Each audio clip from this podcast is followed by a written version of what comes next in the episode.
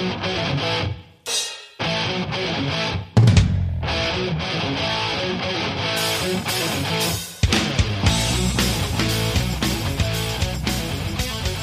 there, ladies and gentlemen. This is the Rebel Starbuck with you on Shooting the Shizat, our pro wrestling podcast this week with my co-host Dylan Broda. Dylan, what's happening? Yeah, well, things are happening, I guess, you know. Jumping up and down. Yeah. Jump I'm, around, jump around. I'm still buzzing from uh, Wrestle Aid that just happened literally a week ago today. And uh, yeah, it's it's still buzzing in my head. I mean, there's still like uh, amazing photos dropping every every day. I see something new and something great, and reminds me of the just fantastic time I had there, and I know everybody else did too.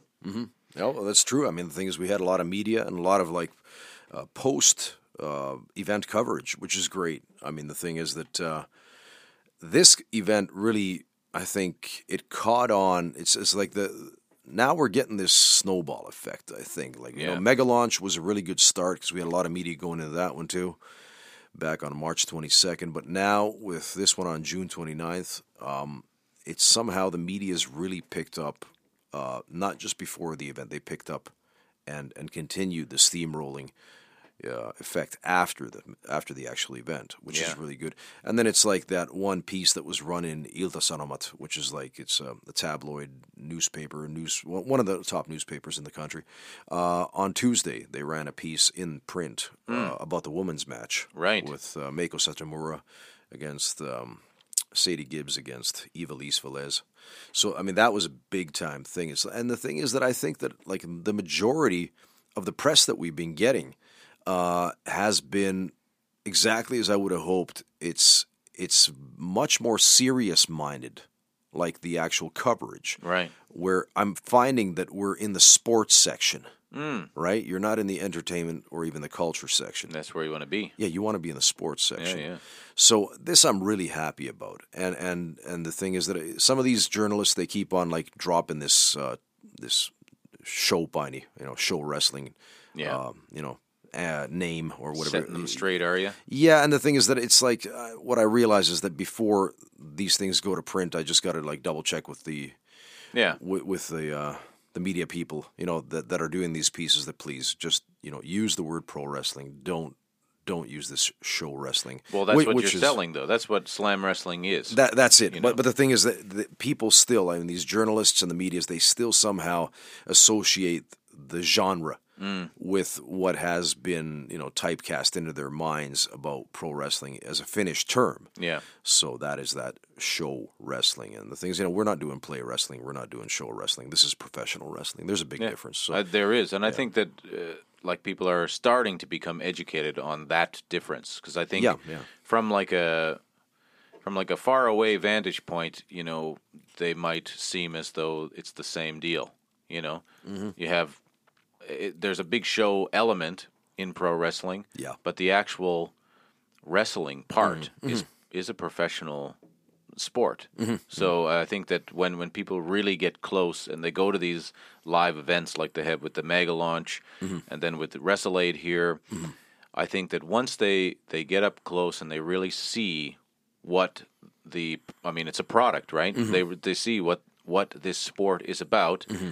That's when the the light might go on and say, "Hey, this is professional wrestling." Yeah, right. This is not show wrestling. yeah, and the thing is because there are no ass clowns. Yeah, well, there on on the roster, right? Yeah. There's no there's nobody goofing around and and making light of what we do uh, on my show. Right. Right. So the thing is that as long as you have serious professionals that that carry their part of the bargain and uh, project it in the way that you're asking them to Hmm. project it.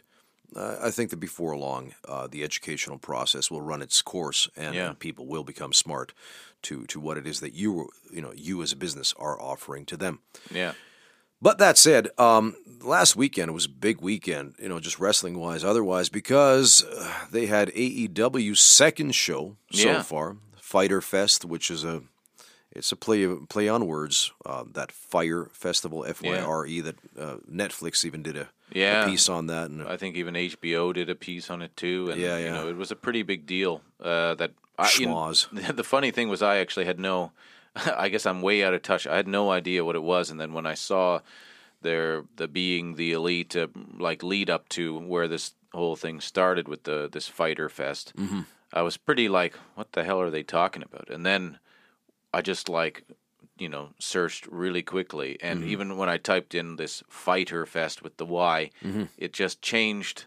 You know, automatically changed my search to Fyre Fest. Yeah, and then it. all of a sudden, it's a it's a pretty big deal. I think there was Mm-hmm. a lot of a lot of people who were thinking like, you know, will anybody care, or is this even like a a thing that anybody really knows about? But it seems as though more people in the world know about this Fyrefest that even know that professional wrestling exists. I, I was on the other side of the fence, but uh, yeah, a, a bit of a, and they tried, I guess, at least in the pre-show to to parody that whole idea. Have There was quite a bit of that, like inside digs and stuff like Yeah. you know that uh, they lost your gear and that you know the Young Bucks and Kenny Omega, and the, Yeah. the band didn't show up and all this stuff, which I thought was like okay, unless you're smart to it, unless you know what the gimmick is that Fyter Fest is a play on words, uh, like the entire concept is is just a parody yeah, um, of you know the Fyre Festival.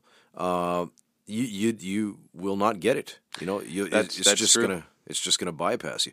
So the thing is, I'm not sure if like the really weird thing about AEW is this. Now I've got two shows that I've watched, and they got a lot of money. They they have tremendous uh, production values behind them. Right? That's true. Keith Mitchell from WCW, NWA, that that 80s and 90s era. He's the uh, main main guy behind the the, the production.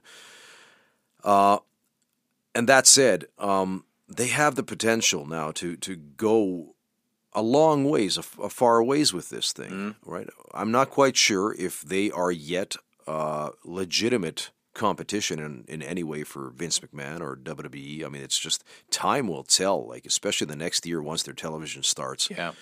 only then, once the numbers start to roll in, will they actually show are they in any way, shape, or form uh, a force to be reckoned with versus Vince. Yeah. But that said, now what I just said a second ago about like slam, slam wrestling here in Finland is is the way that you want to project your business. It's the way that you, it's the education and the message that you're sending across to your audience, and that this is a new audience for them too. Mm.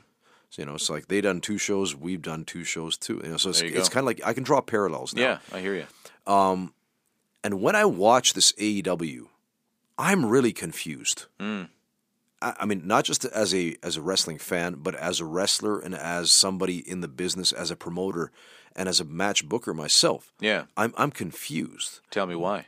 because there's a huge disparity amongst the actual, how could you say, the level of talents mm. on their roster. Now, the thing is that you're you first of all, with a company like New Japan Pro Wrestling, Yeah.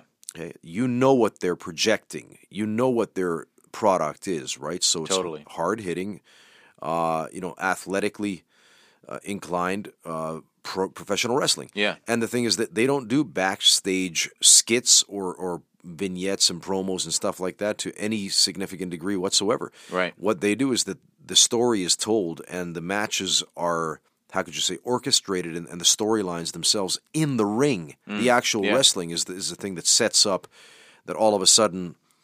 Um, who's the guy that just got signed there in that Super Juniors tournament? The new the new guy. He, he beat, beat Ospreay.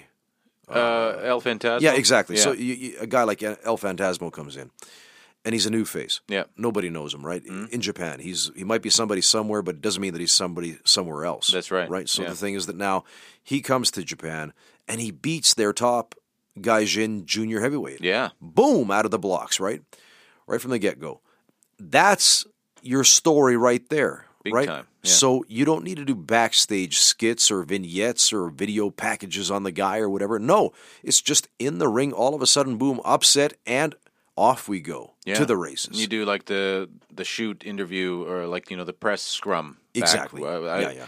I mean, I- I'm I'm definitely with you. I mean, I prefer that that style, Mm-hmm. um, where you know it just seems uh, just it seems real. Yeah. You know, because it is. Yeah, that's in, in that way. you and know, it's more so- sports, uh, like how could you say, sports oriented or sportsmanlike or sportish. Yeah, it, Yeah. it definitely projects that it's a sport happening, unfolding in front of your very eyes. And when they do, when they just walk backstage exhausted from having a match, and there they got to just lay down a basically a promo. Mm-hmm. and um, and that's to me where, where the gold happens. I mean, I will I will play the the devil's advocate or argue on the other side here, you know, even against myself, but I can see what AEW is trying to do because I I can see that they are. To me, it looks like they are trying to fuse this New Japan um, part in Yeah. there, Yeah. and then jam in the American style WWE uh, entertainment aspect because it, it seems like that's what the, the like the American crowd is these you know they are the smart marks or whatever where they you know when they see Tiger Mask they know his real name you know or something like that and they they want to chant you know these uh, these guys and like make sure that everybody knows that they know that it's that it's not real but they're having fun. I don't. It's a really strange strange deal. Like when I was at All In, uh, you know, uh, that was one of the first times I have ever seen a pro wrestling event in the United States uh, in such a big um, Capacity. Yeah, and uh, that was filled with. I mean, it- it's hard to say these thing, terms without like sounding insulting. Like I don't want to say the American crowd is a bunch of idiots, right? Yeah. You know, some some shows maybe they are, but uh, with this idea that they are in on it, you know, I don't like that. Even though maybe we all are in on it, I like it where when you're there as a crowd member, you make sure that you're not in on it because that's how you suspend your disbelief. You go see, you know, um, the Blair Witch Project or something like that, and you try to not be in on it because then you get emotionally engaged and mm-hmm. affected. Mm-hmm. Mm-hmm. But anyway, I find that I found that the crowd was a little bit annoying, you know, because they they had all the chants. They had, you know, eh, it was like in their back pocket. Okay, this guy comes out, shuffle through the cards. Oh yeah, we got to chant this. Okay, you mm-hmm. know, and um, or this is going to be a funny chant. DDP comes out and everybody's saying do some yoga or something. Mm-hmm. You know, this kind of stuff. To me, it's annoying, but I can I see that in the American wrestling crowd, mm-hmm. that's what they're into. They want this kind of uh, this style of interaction, which is annoying to me. But so I can see that because I saw that AEW is now posting these backstage interviews that are really New Japan style. While the event is going on, you can hear it in the background. There's the guy doing his. In, uh, although he's being interviewed, you know, you have you asked a question, uh, so prompted to to you know, uh, I guess go in that direction with his promo, but it does have that you know more of a sports feel than WWE, where maybe AEW will have, as Tony Khan was saying after the event, like ten percent backstage mm-hmm. material and ninety percent in the ring. Well, the thing is, I mean, this show was a mishmash. It I mean, was, yeah, it- it- especially the pre-show. Oh yeah, yeah. And the thing is, we'll get into that in depth right after a word from our sponsors. and out of Europe since the 1970s. Engineered by professors, doctors, and scientists at Sweden's leading medical university, Karolinska Institute, Skip products are pharmaceutical grade, meaning that they are the highest quality available on the market today, meaning they work. If you're after results, you wouldn't put low octane gas in a turbocharged high end sports car engine, would you?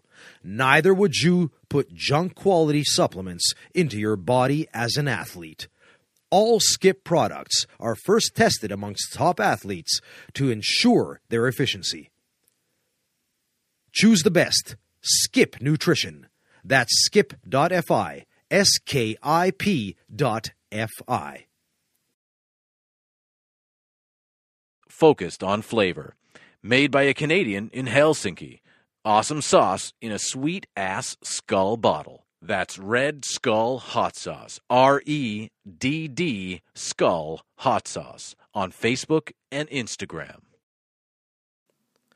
All right, so we're talking about AEW's Fyter Fest, which was held on June 29th.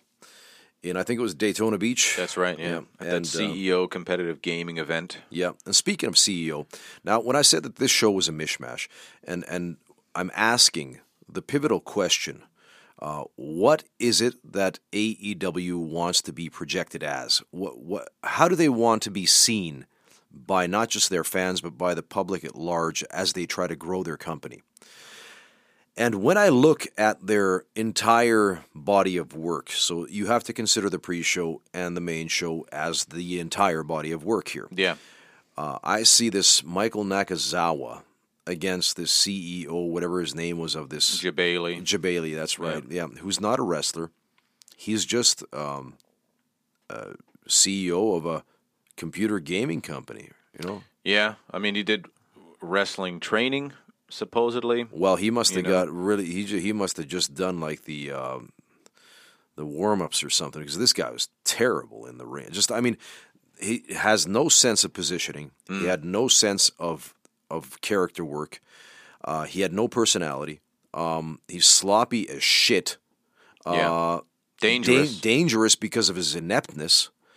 And I don't give a flying rat's ass uh, if you are the CEO of whatever company or if you are somebody somewhere else. When you come into the pro wrestling world, you become nobody because the thing is that you don't have a track record in our business.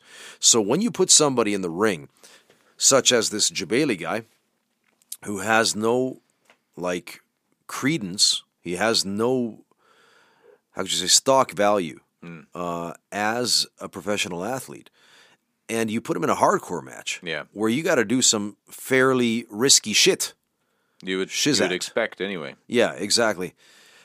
And then when you drop somebody on their head with a suplex or whatever the hell it is that you're doing, uh, you're risking injury unnecessarily because you're not safe.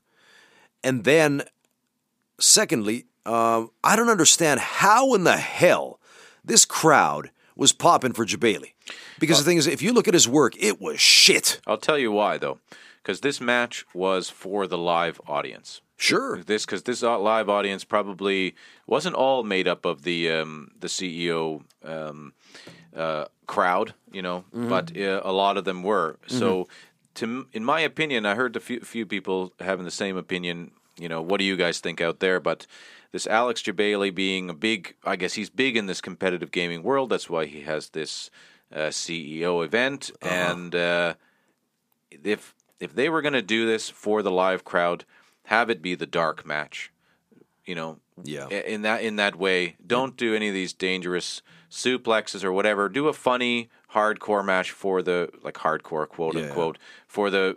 I'm saying if you're actually going to go and do this match for the live crowd, so Mm-hmm. the live crowd can have their little pop with their their um, you know their dude who's I, I guess one of the people who they idolize for having this show, but nobody else in the world, I don't think, gives a crap about Alex Jebailey. I mean, Nobody. you know, No. fi- like I'm sure the guy's a, a stand-up nice guy. I don't know. I don't Sure, know, I don't and, know and that has nothing to do with But, anything. You know, but Yeah. the thing is that I, I would have put this as a dark match for the live crowd only, and um, don't do a German suplex, please, uh, and you know, do all the funny crap hitting people with gaming controllers and stuff like that, because the live crowd. Of course, they're going to eat up that because that's what they're at this event for. But That's right. Yeah. Jebailey also, uh, he might have even fought. I can't remember who did he fight. Uh, we'll, we'll call it fight anyway. Uh, in the when Kenny Omega brought the New Japan roster over there last year for this similar uh, event, and he had a, a match, but he actually had broken his leg. Uh huh. I think even during quote unquote training, Uh huh. and uh, had a broken leg in the match and somehow won the match. I don't know. It was it, that was like really badly controversial and done horribly in my. Well, the thing opinion. is, the thing is this: yeah, uh, Nakazawa. Okay, he's a former DDT wrestler from Japan, right? Yeah. So that's a comedy group to begin with. I mean, DDT wrestling cannot, for the most part, be taken seriously. That's where Kenny Omega came from, and Kota Ibushi, Yeah, people yeah. like that too, right? But okay, so they do have some like talented guys as far as like athletically gifted and whatnot. But still, DDT is a parody, a joke, a comedy company. yeah. It, it's a total Michael- own universe of weird, weird crap. Yeah, just just absurd stuff. Uh, Anyway, uh, Michael Nakazawa is from that company. Okay, so now when they brought him to AEW, and he's got his his entire line is Nakazawa, Michael Nakazawa. So he's got a Caucasian first name and an Eastern last name. Yeah. Japanese last name. That's his entire gimmick. Yeah. So far, plus that baby oil, which I despise. That if you are in a okay, first of all, let me let me just say something about the credibility aspect of what I'm seeing. Now, if a professional wrestler, uh, quote unquote, has to use a bottle of baby oil to get out of a waist lock, then you've bastardized our business to the umpteenth degree and you need to disappear. Because, first of all, there's something called wrestling and counter wrestling. Mm. And these are basics. Yeah. If you do not even have the aptitude to take and, and handle the basics, like just to to be able to wrestle Yeah. and counter a move as simple as a waist lock, Yeah. You don't belong. And that's the projection of Michael Nakazawa. Yeah. Again, uh, and I, I agree with you, uh, hundred percent. Again, with the American crowd, um, you know, having a wrestler uh, with a dick flip gimmick being, you know, over like a like a madman, you know. which is equally as absurd. Yes. Yeah. So this is like the this is like the weird. Um, how would you say like dimension of, of wrestling that AEW is hanging in, where they have this like hyper realistic, um, old school mentality there in the main events. Yeah. and then in the pre shows, they they, it's like you know I've heard a lot of old school wrestling guys even. Um, uh, Rip Rogers talk about this buffet of wrestling, you know, and I think that this buffet of wrestling now, in in especially in the um, United States, um, that this type of like out of this world ridiculous comedy is a thing, and Yeah. people buy into it, and for s- somehow, I guess, because of the this that they're smart to the business, they they are allowing themselves to separate that garbage wrestling from from the real deal pro wrestling. you know? that's that's why I said that AEW is a mis mismatch or mishmash. yeah, because and it is confusing. It is is and the thing is because it's not uh, a homogenous, one hundred percent solid message across the board. It's a very convoluted, very confusing, um, like how could you say? It's like you don't know exactly what they're trying to sell you. Yeah, And for me, now when I think about this, I don't see certain people on that roster uh, being up to par with the other talents, but they're being put into matches with these top talents.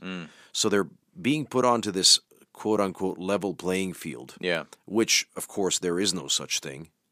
yeah, Uh, and so you're going to have to have the capable, credible wrestler uh, or talent then have to carry the less capable, how could you say, Yeah. the, the not so well rounded uh, talent, and still project and try to raise their game to the point where the people would look at them and see them on that same level. And unless you're up to par, you can't do it. It's like you have to have a certain level of of believability, aptitude, uh, like just the physical prowess, the the body, the entire presentation, top to bottom, charisma, everything. Yeah. you have to be on that level, like organically. You can't force somebody into that spot. I've seen other companies. I mean, you know what I'm talking Yeah, about now. But yeah, yeah. You see other companies where they like try to force feed somebody who's a raw talent, somebody who's like green around the gills, Mm. right?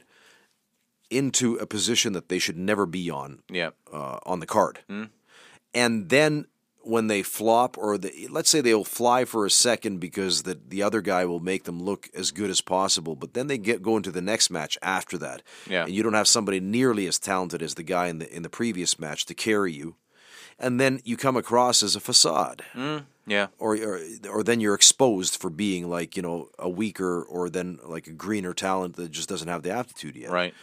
And that's where I think that here you really run the risk of doing that with AEW now. You've got people that that are inexperienced or then they're like let's say they're they're just not on the level of these top stars like the Kenny Omegas or the uh, Chris Jerichos or the uh, or then the, the the Dean Ambroses Yeah, right? So they're they're not on that level, but still they're being projected as having to hang with the big boys. yeah, So I don't buy it.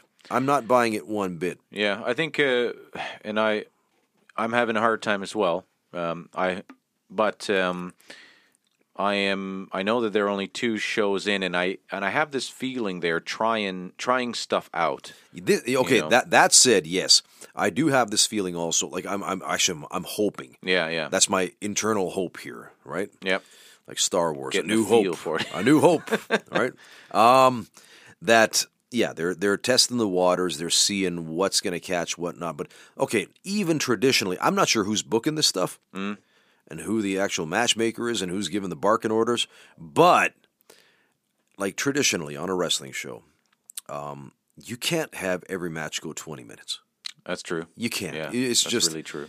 and they have these new talents that nobody's ever heard of before. And Jim Cornette actually had a really good point. He was talking about that Cody Rhodes match with uh, who's what's his name now? The guy on this Fyter Fest. Uh, Darby Allin. Yeah, Darby Allin. So he's a skateboarder, right? So that's that's his legitimate background. He's a skateboarder. Yep. Uh, he's got to have great body control. Blah blah blah. He's also pretty pretty uh, thin. Yes. Yep, yep. But he's still he's talented for what he does. He Mm. takes some pretty crazy risks. But let's get down to the nuts and bolts of it.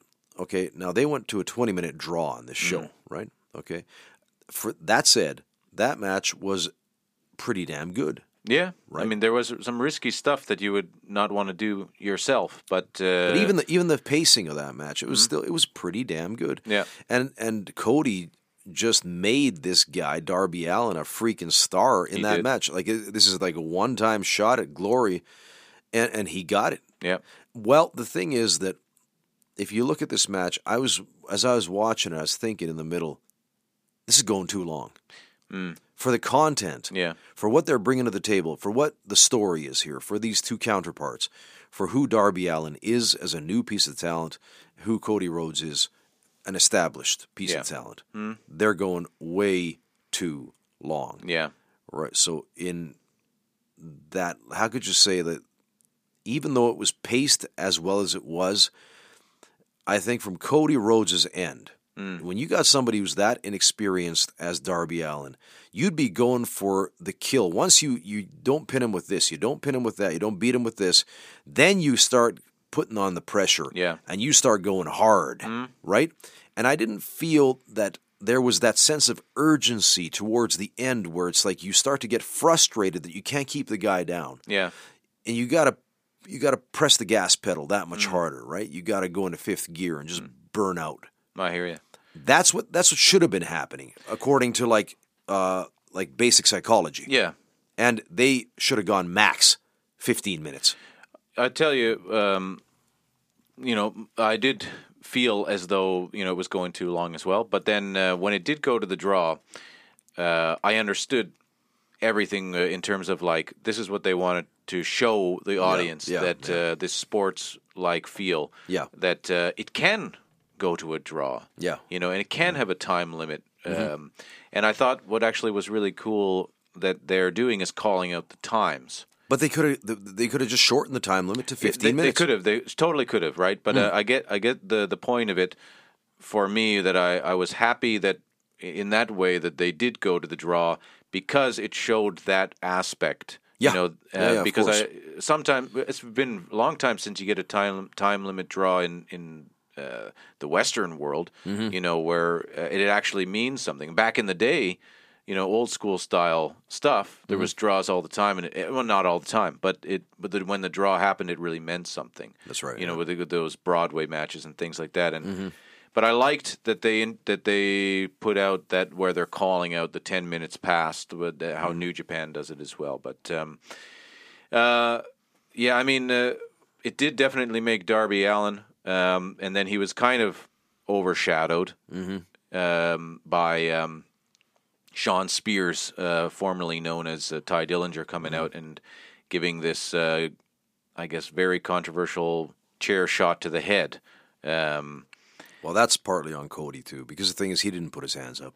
well, I mean, supposedly the chair was gimmicked, where the actual uh, the chair, backrest. yeah, the back or the uh, whatever the seat on it was Yeah. like a what do you call it? Like a very thin, you know, pie plate or whatever the heck material, you know. Mm-hmm. and uh, so that way that they're they want. I knew that you know when Cody didn't put his hands up.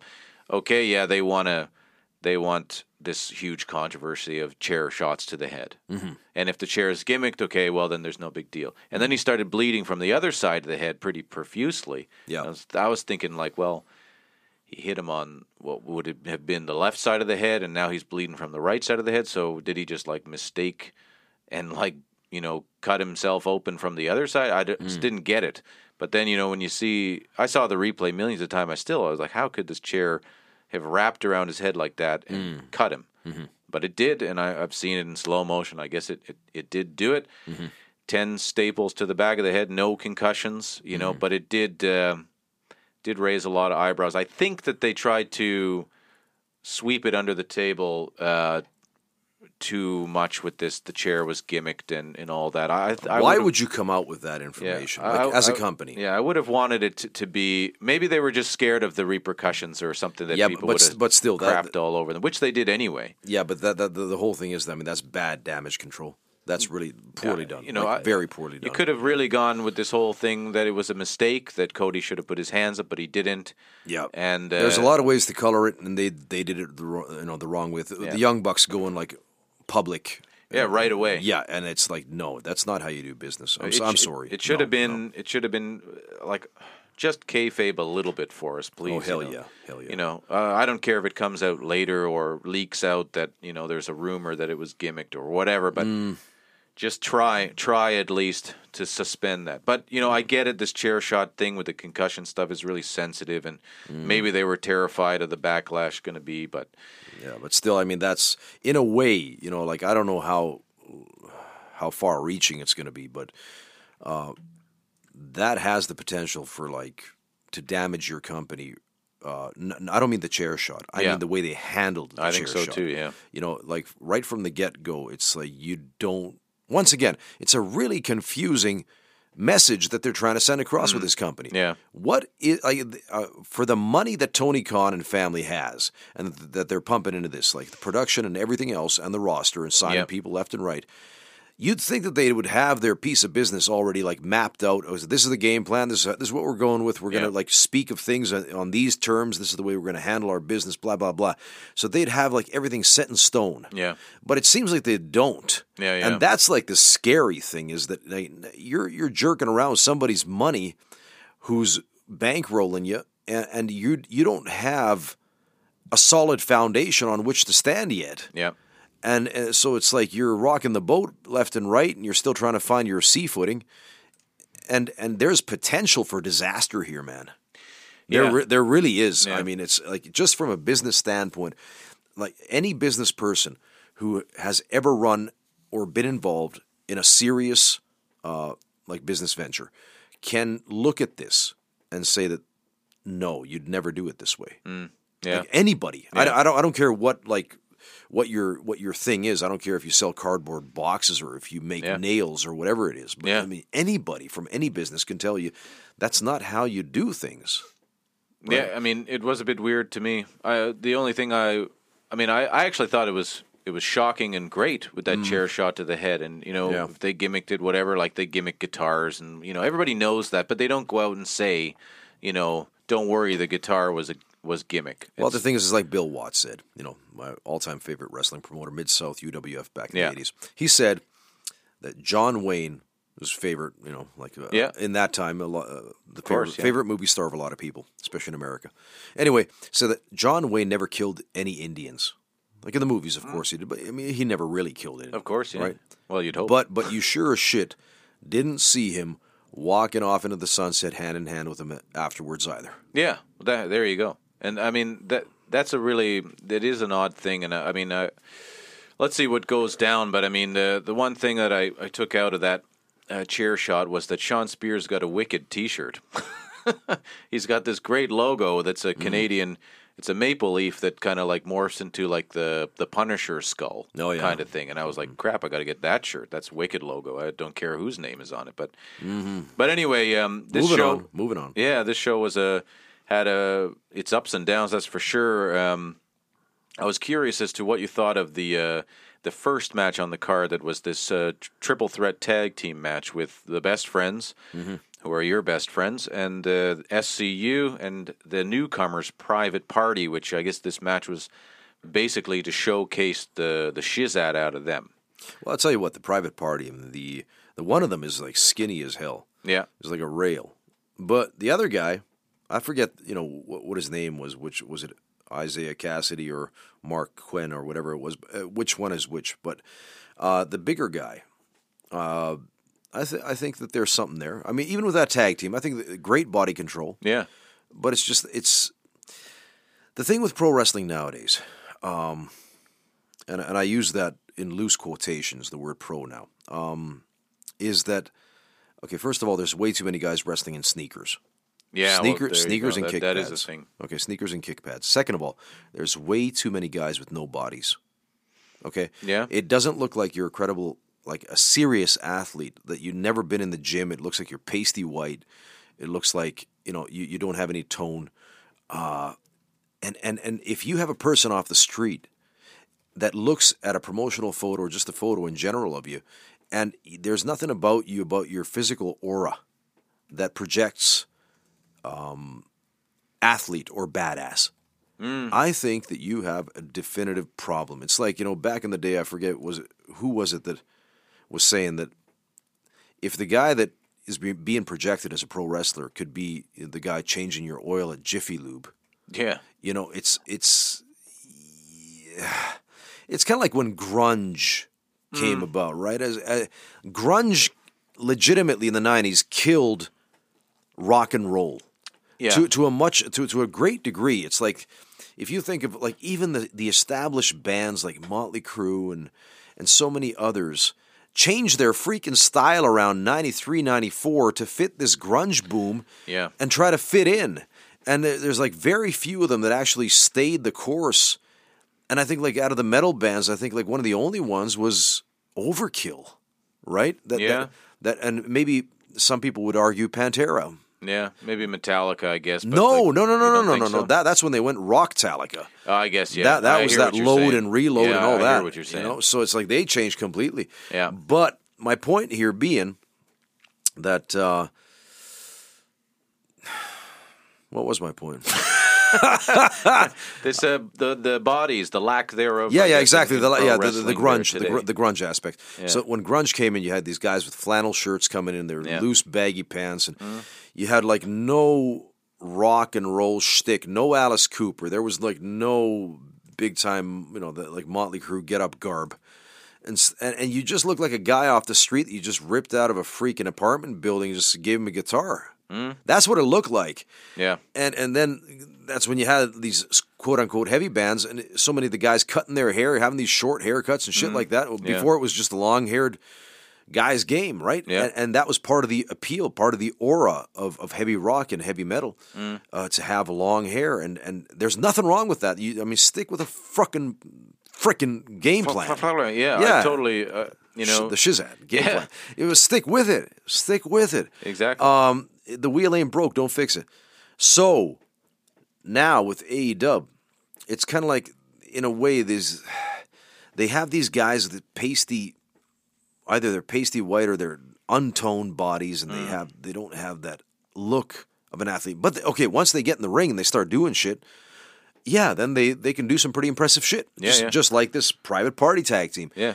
But like I said, the one of them is skinny as hell. Mm. And, and and he don't look like he looks more like a Harlem Globetrotter than he does a, a professional wrestler. yeah, short Harlem Globetrotter. Yeah, exactly. A short, a shorter Harlem Globetrotter. Yeah, basketball I mean, player. yeah, the in this match, like, of course, we we know what it's all about. Now, hopefully, a lot of the times when these guys get out of the indies, you know, and let's say into WWE or whatever, Uh-huh. there is a, a bulking up process that seems to happen generally, you know. I think it's called Ball.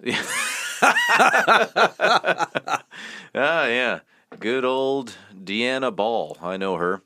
Well, I don't personally, but anyway, um, you know, it's uh, so I I have a, a feeling that you know maybe these guys will put some more meat on their bones or whatever. Some guys like let's say Chucky T. It almost seems like his gimmick is to just be a dude who doesn't have a body. You know, It's so weird. and I mean, because especially partner. being yeah next to Trent Beretta, who's like ripped to shreds. You know, I'll tell you what, Jim Cornette had a really good point about this. he best had, had another good point. He did. He did. Oh, two no, in a he- he's. I mean, he's been around for a long time, and the guy's the guy's a sharp know, pencil. I mean, he's controversial, but still. Yeah, I yeah. But he said about this. Okay, Chucky T. Um, I mean, there's. Okay, the tag team in general, their entrance video is like holding hands and hugging.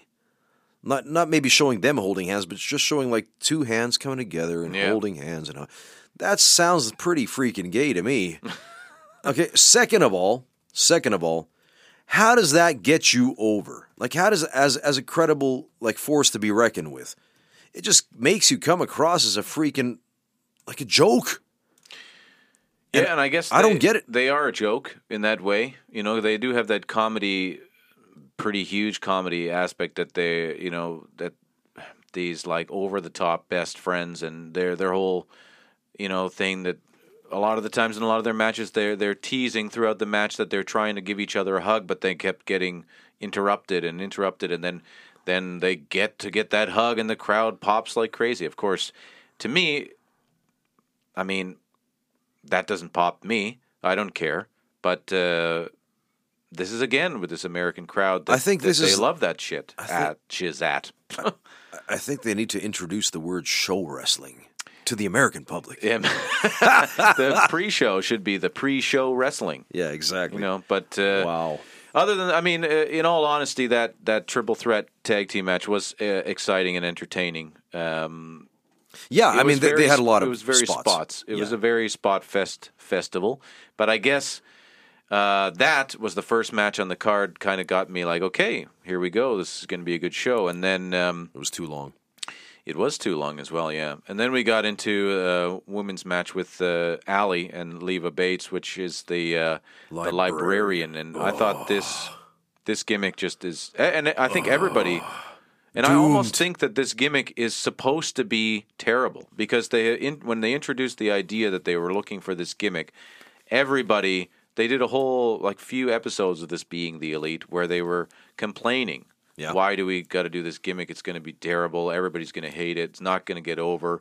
And they they basically said that out loud. Mm. And then here they are with this gimmick and it's not good at all. And I oh, wonder if this is the whole point that they're going to go. This is my prediction that they're going to go, and uh, the idea is to try to prove to Tony Khan, which in storyline he's the one who wants this character. Yeah. they're going to try to show him that look, this character's not over. You got to get rid of it. But I I don't know I don't know what they're doing here because uh, I didn't like it at all, and I thought the match was like okay women's match, but with this librarian, Shushing. yeah, it. Uh, wasn't for me anyway. No, geez. I mean, the thing is that um, it was okay. Once again, it was too long. This this match for what they brought to the table is Yeah, it was was very too overdrawn, overdrawn. Uh, and this Leva Bates, uh, I'm not sure what her experience is, like her experience level. I mean, there was something there that that I could just see a certain, how could you say, like greenness, perhaps. Uh, but okay, it was okay for what it was. I'm not gonna I'm not gonna go to town on this match. I mean, it, it wasn't that bad, but the parts that were bad, like with her putting her finger up and just shushing several times throughout the matches to get you know that that librarian gimmick over. Yeah. It was just too much. It was like you know, there's this thing about heat in pro wrestling. So there's good heat, which is like the kind of heat where people are just going apeshit bananas, you know, popping out of their seats, and, and they want to see that heel get his ass kicked to that degree, right? Right. That was like Tully Blanchard versus Dusty Rhodes kind of heat, or or like you know even Ric Flair versus uh, Terry Funk kind of heat back in the uh, in the eighties. Yeah. right. That that's the kind of heat that was. Or Rock and Roll Express getting their ass kicked by the heels, and then once they made that comeback, you know they they wanted to kill those heels. Um, this is the other kind of heat. This is the go away heat.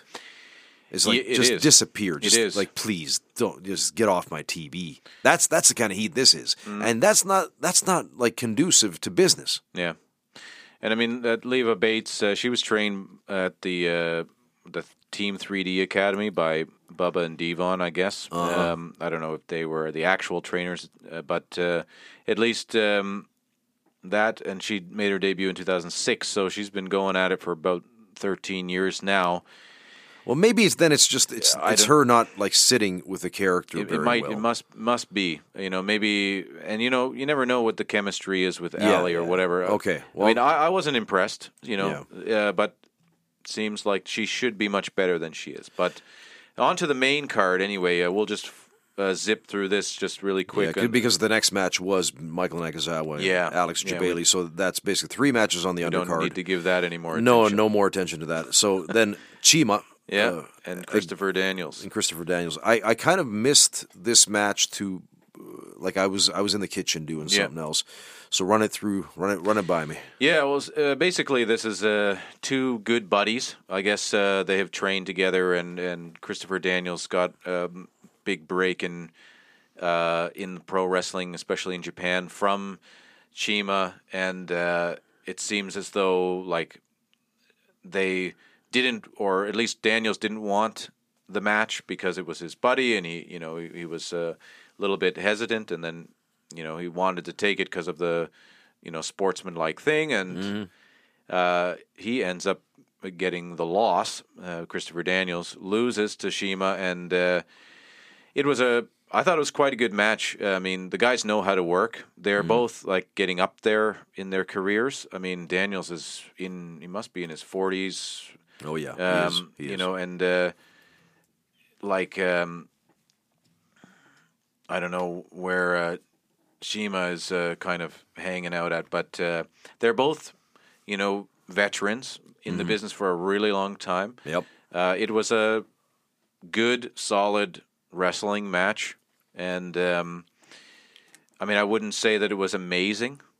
I've seen Daniels have like incredible matches in the past, but then again, you know, you know yourself. You, I just uh, saw you like literally in the best seat in the house as the ref uh, take on Tajiri, and uh, I mean, you guys aren't spring chickens anymore. No, he's 48 and I'm 46. Yeah, but you guys, you work the hell out of each other. Well, that's the whole thing. Is it's uh, you can't buy experience. That's Yeah. like one thing. uh, We talked about this like uh, the the pre- the previous AEW Double or Nothing show, Mm. and and the thing with people on the internet uh, griping about like Jericho and Omega not being in shape or whatever Yeah. it was, and it just it's Bullshit. Yeah, yeah. Like you don't understand what's going on. You got you know when it comes across as a fight and when it, when it comes across and the thing is like once again the experience how professional wrestling should be uh, projected uh, in the context of a fight Hmm. right so you have to be able to tell that story uh, to a successful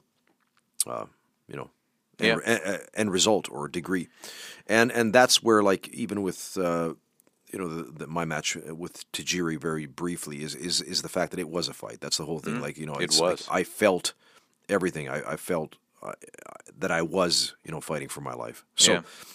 that's the difference. Yeah, I mean, uh, so basically, uh, I would say that the reason why this match might not have, uh, I guess, got the best stars or grades or Yeah. bucks or whatever you want to call it on this show was that it was two veterans, like working each other properly. Yeah. and uh, doing some pretty like um, high flying spots that you know that Daniels is known to do, of course, and it, but Daniels is forty nine years old, Yeah. you know, and uh, you as you said before, your body's not recovering as fast and breaking down, so you got to be smarter Yep. and uh, work uh, work uh, smarter, not harder. In a lot of ways, um, although still these guys were working hard. I think that you know this gets overshadowed by the extreme nature of the rest of the card, where this was like a proper pro wrestling match between two peers.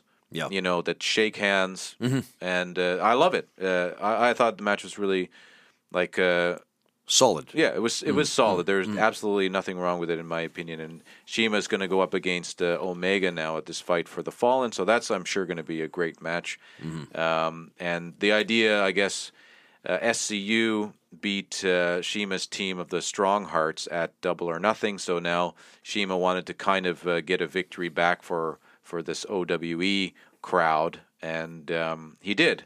So, uh, you know, now it puts a fire under under Christopher Daniels. So Supposedly, by the way, OWE, Oriental Wrestling Entertainment from China, yeah, is now going to be going global. They're coming to the UK oh wow, touring with OW. Really? Yeah, Okay. yeah. That, so, like, fresh out of the blocks, man. It, it's we're living in a very, very interesting time right now. It's like there, there seems like the borders and the barriers are just dropping everywhere. yeah, So, no kidding. anyway, Yeah, moving on. we moving went to this uh, uh, Yuka Sakazaki versus Riho and versus Nyla Rose. This three-way women's match uh, where they had the Beast, uh, what are- the Native Beast they're calling yeah. Nyla Rose, Yeah. and then the two Joshi, absolutely the smallest people in the world, I think. They uh, look like, honestly, I thought they were children. Yeah. Like, like teenagers. It Teena- is pretty crazy how. I mean, uh, apparently Riho, um, she has been wrestling since she was 11 years old in Japan. Um, and I don't know about Yuka Sakazaki, but um, the the thing that at least uh, I'll go first on this one quickly is that I thought it was pretty okay. Um, some people thought it was a it fell really flat, and uh, there was a lot of shakiness. I thought that uh, the Joshi wrestlers, that this uh, Yuka and Riho, th- I thought they should have been.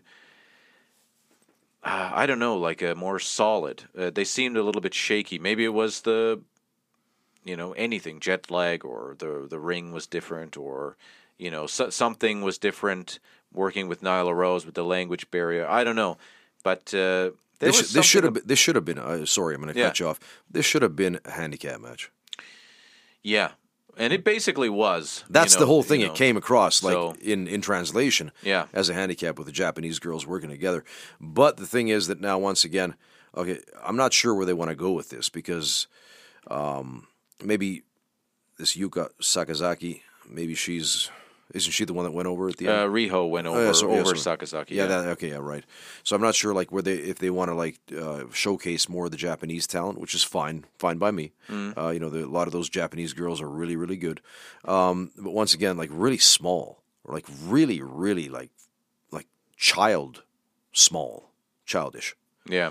Um, childlike, I guess is the word that I'm looking for. But the thing is, that I was confused here too in this match because you got Nyla Rose, which is uh, you know she's a transgender person, um, and they're trying to book her or project her, not book her, but more so project her as being a monster, a female monster. Yeah. Right. Okay. Well. Okay. So here we go. Uh, you want to see a monster? Look at Awesome Kong in her prime. Yeah. That was a Yeah. monster, right? The way that she carried That's herself, true. the projection, the character work, everything about her was not so much anymore. I, I feel like the edge has gone off Awesome Kong in the last few years. I, I don't feel that anymore at all. right? Mm. Yeah, I would but, agree. But her best years in TNA, when she, when she was Oh, like yeah. squashing girls left and right, Oh, that was amazing. yeah, that was that's how you project a monster heel. Okay, now getting back to this, Nyla Rose is unless Awesome Kong Kong comes back to AEW as a full timer or even like even a part timer that she's going to be on the roster. Nyla Rose is the is the beast Yeah. for that woman's division. You know whether Yeah. whether or not a transgender person should be uh in, in in you know in a women's division. I, I personally believe that no, because I think that there should be the you know they should have their own division for transgenders, just like with let's say UFC or whatever. They've and several sports, by the way, have already rescinded this. Right. Right. That there's you, you get way too many broken jaws and broken skulls of, of females. Yeah. It's a it's a Right. it's a topic that is current. That's for sure. and and, uh, and, it it's, seems and it's legitimate. Yeah. As a, as a gripe and as a as a criticism, it's legitimate. That the thing is that you, okay, one person still has XX chromosomes, one person has XY chromosomes. yeah. It's just the way it goes. Yeah. I mean, uh, I'm sorry, but genetics play a big part in this. This is just like human biology now. Anyway, but Yeah.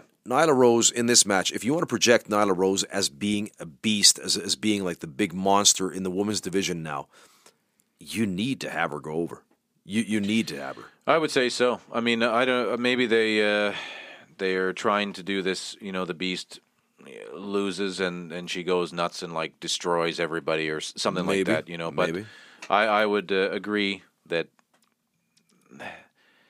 You know that maybe maybe she should have gone over, and if she didn't go over, I think she because actually I, I think I said earlier that it was Riho going Yeah. over Sakazaki, but it was actually Riho rolling up uh, Nyla Rose, Mm-hmm. I believe, and then I think if it was then Riho going over Sakazaki, then then you know Rose comes in and just annihilates everybody or Yeah. something like that. But either way, I mean, I think that got mixed uh, reaction. But I mean, I see. I guess I see where they're going. Apparently, Kenny Omega is um, Kenny Omega and um, uh, what's her name? Uh, Brandi are are being really hands on with the women's division and, and agenting a lot of the stuff. Okay.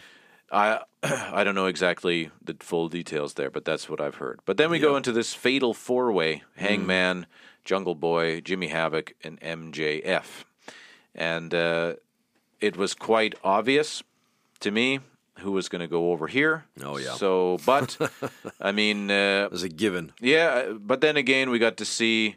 Uh, I actually was impressed by Jungle Boy. Uh, He did some some ridiculous uh, swinging flip thing. Uh, it, it was just weird, but uh, it it worked out. I thought he was going to kill himself, but um, MJF he cut like ridiculously great promo on the the crowd there. I thought was, was amazing. Oh, Very- that, he was so spot on. you know, where they were saying "you suck, you suck" or whatever, and he said, "Yeah, and your mother swallows" or something like that. And- and he was because it's a gaming convention, Yeah, right? yeah. So, and he's he's basically tearing down these, you know, forty what odd, thirty some odd year olds, uh, you know, for for living in their parents' exactly. basements and Yeah, whatnot. it was so, great. Really good promo. I mean, it's like a, it's a, it's kind of like a given old.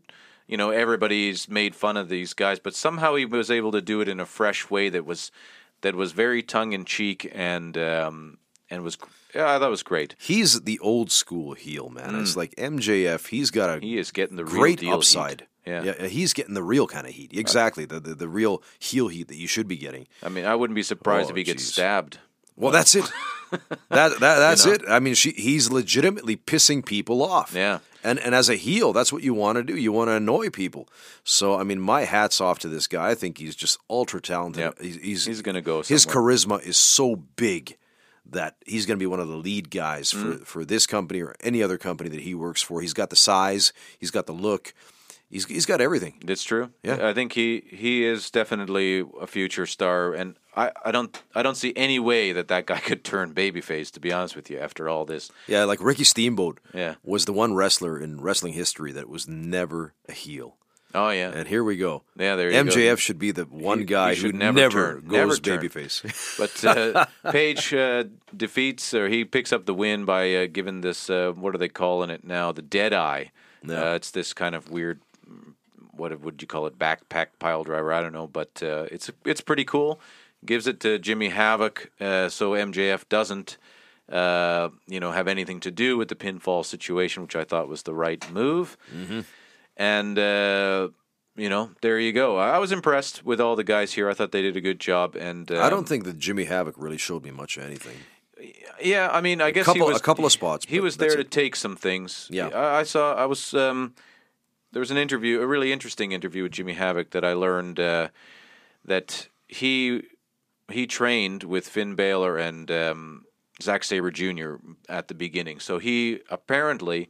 Uh, and he's done some matches with Zack Saber Jr. Apparently, they're really good best buddies or whatever. And Mm-hmm. Zack went the uh, that kind of British uh, shoot style, and Jimmy just wanted to do the death match stuff. But apparently, when they get together, they can chain wrestle the hell out of anybody in the planet. So I would be really interested to see Jimmy Havoc um, do some of that stuff. But then again, he made this point, which which was really interesting to me as well, that nobody wants to see him do chain wrestling or mat wrestling. Well, that's the whole thing. You it's know, like he's already typecast. yeah. His character is he's already imprinted uh, in people's minds what his thing is. So therefore, it's like it's like watching Big Show. Yeah. you're not watching Big Show for drop toe holds and arm bars. Same like because I mean I drew the comparison, although it's like a very you know far away away where we talked about Hulk Hogan, where the guy can wrestle, Yeah. or at least could. I probably Mm. can't even walk nowadays, but uh, you know,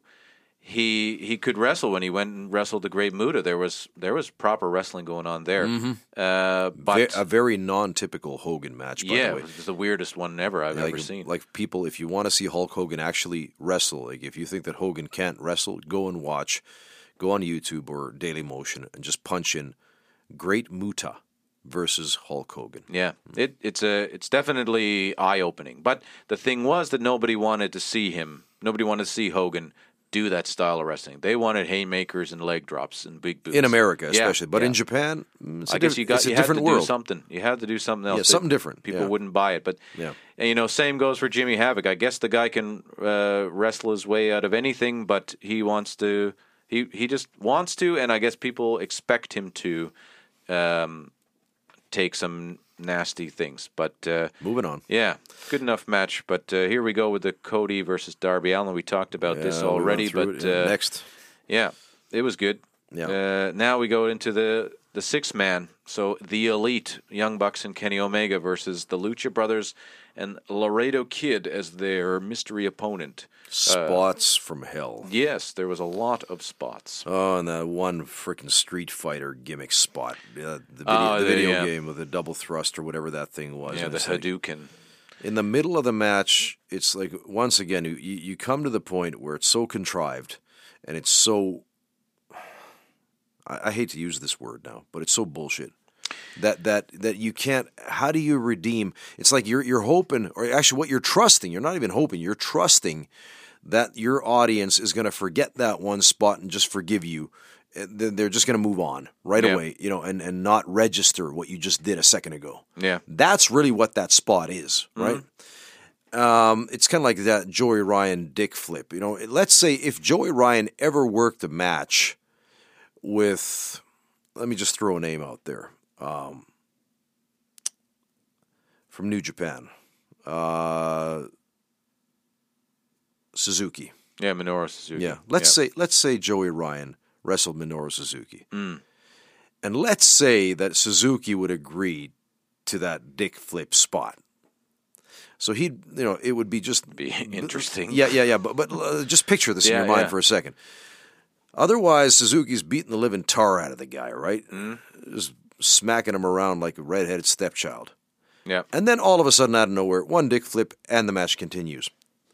And you're just hoping that people are going to still see Suzuki in the same light after doing that spot. Yeah. And and do you think it's going to work? Do you do you think that people would ever see him in the same light? Well, Do you think that? I would hope that nobody watches it, but uh, no, no. But the thing is, let's, know the, the, you wor- mean. the world would be watching. So Yeah, therefore, yeah. but do you think that uh, both Japanese wrestling fans and, and, and serious wrestling fans and the casual wrestling fan would ever see Minoru Suzuki in the same light after he did that spot with Yeah, Joey Ryan? I, I can I can say probably not. I mean, uh, I think that That's the risk you take. So this is my point. Yeah. That is the risk you take that they'll never ever see you in the in that same light again. It's what Jake Roberts said once in this one interview. He said uh, that that uh, once you prostitute your piece of business, you and you lose your credibility, Mm. you can never get it back completely. It's like cheating on your wife. Ah. It's like saying, "Honey, I know we've been together for 20 years, but the other night I was I was away from home. I was on that one trip, and and I met this girl at the bar. And what happened happened, but it was only sex. I didn't love her. Mm. I, I'm coming clean now. I'm going to tell you what happened. So I, I want to be honest with you. Now she might forgive you, right? Your wife might forgive you, but do you think she's ever going to trust you 100 percent ever again? Do you mm. think? there you go. No, because you've prostituted her trust, right? So you can only lose your credibility one time. You can only lose your trust one time. So when you go into a match like this, the six man here, and they do that one Street Fighter spot, you're hoping and praying to whatever it is that you believe in that uh, people are going to forgive you, Yeah. that they're just going to bypass what you, what you what they just saw. Yeah. They- Hopefully they blinked. Hope yeah. Hopefully they blinked because they even on the replay they showed it on the replay too. Hopefully they blinked on the replay. I guess the you know being this gaming convention, this is again something that was like for the live crowd. Um, you know, It was it was unnecessary. I don't care because they were already popping in that match for Yeah. all the other spots. it's true. you don't need to do that spot. No, I mean, and you're totally right. Uh, and I guess this this kind of lacked like this, um, you know, the double or nothing match uh, with the Lucha Brothers and Young Bucks, and it, it had this like, I don't know, how would you say intensity? They were like, uh, they were heated. And Yeah. this just kind of seemed like guys having fun, doing a bunch of. Uh, it was an exhibition, right? This Kinda was like- an exhibition. you know? Yes, you're right. That's the word. So, uh, I mean, uh, it's not a grudge match. You know, it's, It was an like, athletic trapeze exhibition. Yeah, and I mean, uh, fine enough. I, I love all those spots, uh, but I mean, if they don't mean anything, Mm. then uh, anyway, it's hard to say it was a bad match because I don't think it was, but it was. It was visually stunning. You wanted you Yeah. wanted something more, but then again, we, we got to re- remember for a lot of people that, and this is not excusing anything, but this pay per view, I mean, uh, was on their lower level. Like, I mean, we just had like their big, would you call it like WrestleMania or SummerSlam in the yeah. Double or Nothing, and here is your small kind of um, low lower key um, pay per view, but your, your money in the bank. Exactly, yeah. So, you know, I, I I get it in a way, but then we come to the now uh, they they said that this is not part of the show. Uh-huh. You know, this is the unsanctioned match. The actual pay per view is over now, and uh, AEW doesn't take any responsibility. I guess. What was the story behind this non-sanctioned match? Why Hmm. was Joey Janela to begin with in a non-sanctioned match on this dangerous level Yep. with Jon Moxley? Please explain, Dylan. Well, uh, Moxley uh, stole Janela's cigarette at Double or Nothing and flicked it away after Janela wanted to come and say hi to him or something like that. So they. Oh, terrible. Yeah, and uh, Janela got a had a bit, I guess, a chip on his shoulder that um, you know, well, Moxley's been off making millions and uh, doing uh, like child's play, uh, play wrestling. He's been doing some crazy stuff for making his wrestling career look terrible, and he's been doing it for no money, I guess, and. Uh, So he's been doing his own play wrestling. I guess, yeah. So you know, and uh, he wanted to show Moxley that um, you know that his time is over and blah blah this blah. And this was the weakest setup and story ever. it, it was basically they just I, I I thought as well that uh, they just wanted to have this match right away. Yeah. And uh, why not why not build to this one? Because it could have been a really good build. There was no build. You know? Uh, Yeah. just to begin with, uh, first of all, if, if people understand what a build is, it, it's it's like the emotional uh, story behind why two people are fighting or why two factions or whatever are fighting, and and if there is depth and if there is like meat, so to speak, the meat of the matter, meat and potatoes to to the actual story, uh, aka substance, uh, you will become more drawn into the actual uh, match itself once it takes place, and therefore you will have an emotional investment uh, in the two parties are presented. Now, in this, why should I give a flying shizat? Yeah, well, that's the thing. These, uh, you know, where Moxley kind of got made his name in that CZW, also, uh, that's the same place that Janela kind of made his name, and uh, you know, they're they're having this death match background and, and all that jazz. So I I guess the, to me the idea was. Uh, for AEW to show that this can be a part of their, I guess their shows, their pay per views, because uh, also um, we had um, Tony Khan go on and say that there will not be this kind of extreme violence at all on their uh, TV show. I'm sure there'll be, you know, some some here or there nasty stuff, but uh, they're not going to go into this death match esque environment unless it's called for and unsanctioned. I guess that's the whole idea that they're not blah blah blah. But um, why should you care? I don't know. I guess this was uh, this was just to show. It was a thrown together. showcase. It was a showcase of here's a here's a st- type of match. I thought that uh, if you hopefully didn't watch the the comedy hardcore match uh, in the beginning of the evening, um, but you know then this would have. I guess uh, I don't know had more weight on it because the question: yeah Double or nothing. Joey Janela. Where was he on the card? Yeah he was in the uh, the battle royal. Ooh, you remember that battle? Royal? I do. Yeah, one of the worst of all time. Yeah. Now, did Joey Janela stand out in that battle royal? What did he do there to, to stand out? I, I guess he got a cigarette stapled to his face and took a uh, choke slam from Luchasaurus through that table. So he didn't do anything offensively to make him stand out. Not that I can remember. no, anyway. nothing at all. He was just a statistic in that match too. Right? Now, you put him from that opening match garbage battle royal, that outlaw battle royal, into the last match, so like technically the main event Yeah, of Fyter Fest. How in the hell did this just happen? yeah. I mean, like uh, like how did this guy this opening match like like uh, excuse my my reference here or my intonation but this opening match nobody okay he might be somebody somewhere else in the states right? He might have his own company and he might be somebody. There's, so there's no disrespect but on that AEW level who is he? Yeah, who is he? He's nobody. Yeah. he was an opening match guy in a terrible battle royal that was largely like just a uh, should be forgotten and just wiped away into the gutters of wrestling history. But now in the main event, what makes him stand toe to toe for 20 minutes with Jon Moxley, aka Dean Ambrose? Yeah. What gives him the right? Please tell me.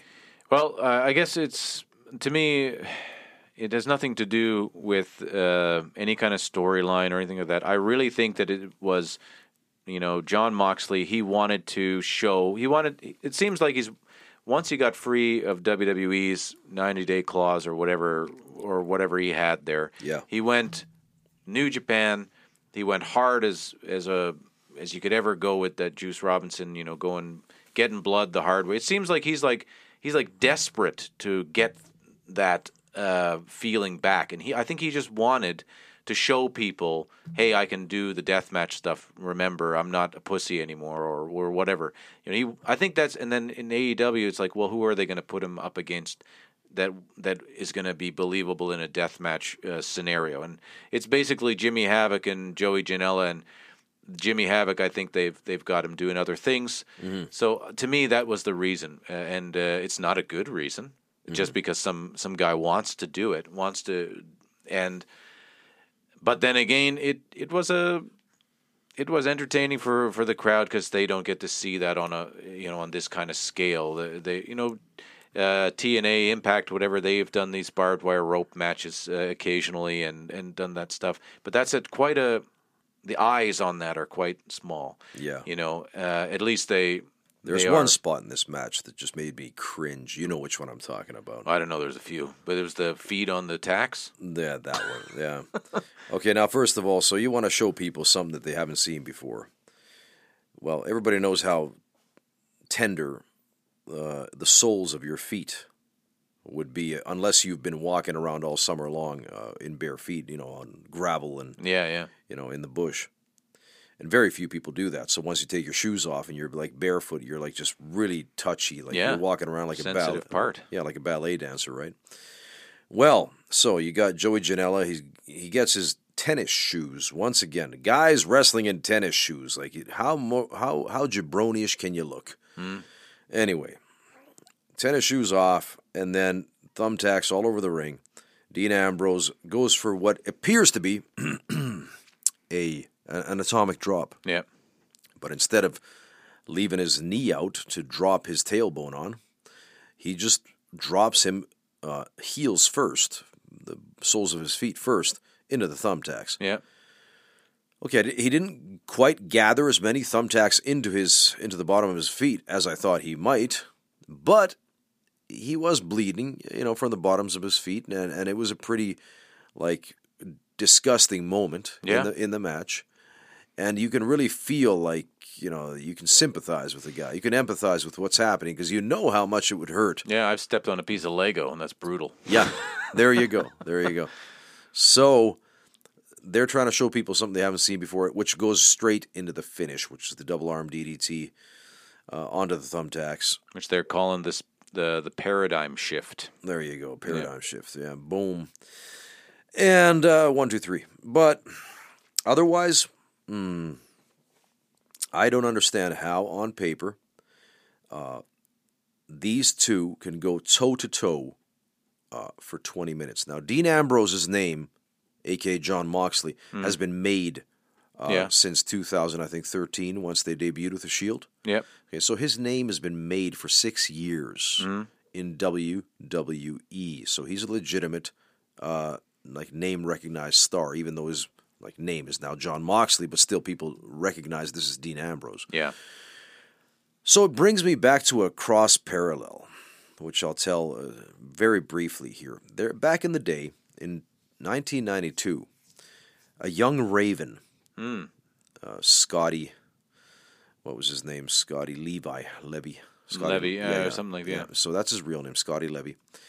Uh, was in WCW as Johnny Flamingo Yeah, that's right? right. So Scotty was Johnny Flamingo, pre Raven. So he came to the ring and did this like uh, with this what Hawaiian type of shirt, whatever it was, you know. So all flashy and blah blah blah. So one day he's working. I think it was either Steamboat or then it was no, yeah, it was Steamboat. Yeah, yeah. I have a similar story with Arn Anderson, but still. Yeah. Uh, so Scotty Levy, aka Raven, at that time Johnny Flamingo versus Ricky the Dragon Steamboat, and they're putting their match together. And this is from Raven straight, right? He, Yeah. He he told this story, and so he's pitching ideas what he wants to do in the match, and Steamboat's nope, nope, no, no, no, we're not going to do that. No, no, no.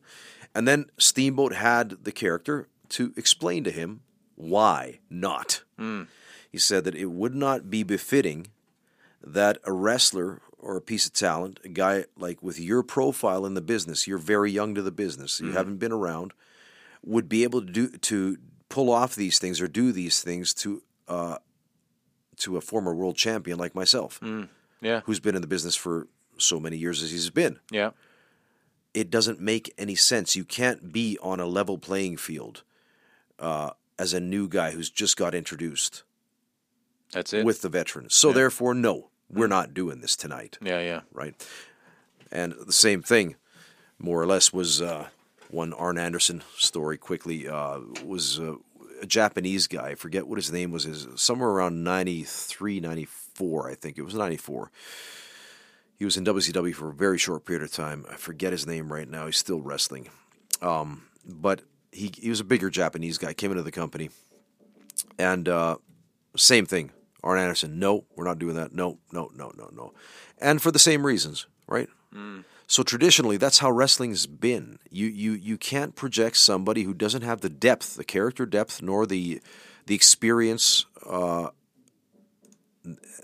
you know, on a level playing field with somebody who is very recognized. You can't do, you can't get away with it. It's like saying that it's like it's like two bands. So let's say your band gets to open for Metallica. Yeah. Are you going to get the same stage? The you're going to get to use the same like the entire width and span span of the stage? No, you get your postage stamp. Yeah, you're going to get your exactly. You're not going to be able. You're not using the same drums as Lars Ulrich, uh-huh. right? You're going to be using your own drums in the front. They're going to be pulled down immediately after the show. You're not going to have a backdrop in the background, more than likely. You won't have the, li- the same light show. The, the sound engineer will not give you the same quality of sound, live sound, as he will give to the main act. It wo- just won't happen. Yeah, exactly. So, what makes you think that you can stand on the same footing and the same level playing ground with Metallica? Uh, you know, regardless of like even my band, Stoner King's been around for twenty years almost. I wouldn't expect the same. Oh, I've been around for twenty years. No, but this is Metallica. This is like everybody in the world knows this yeah, band. yeah. No, it's not how it works. So here, Joe Janela, how in the hell did he stand toe to toe for twenty minutes with Dean Ambrose? It's a good question. And um, Book, booking wise, Yeah. once again, AW, start to make sense, please. Yep. Like somebody on that booking team or whoever it is, the, the the sole booker. I don't know if it's Cody or if it's Kenny or whoever the hell it is, Mm. Young Bucks. I mean, just get your head wrapped around the business the way. It, I mean, Dusty Rhodes, as brilliant as he as he was, I mean, Cody is the son of Dusty. He should know. Yeah. Okay. Dustin is there too. They should know. I think that uh, a lot of the, and especially these two shows, are kind of like mirroring that All In, where it's kind of like a one, like a one night only deal. You know, where they try to book these dream matches or or whatever. Mm. So I I really hope that we're going to see a different idea when they come to TV.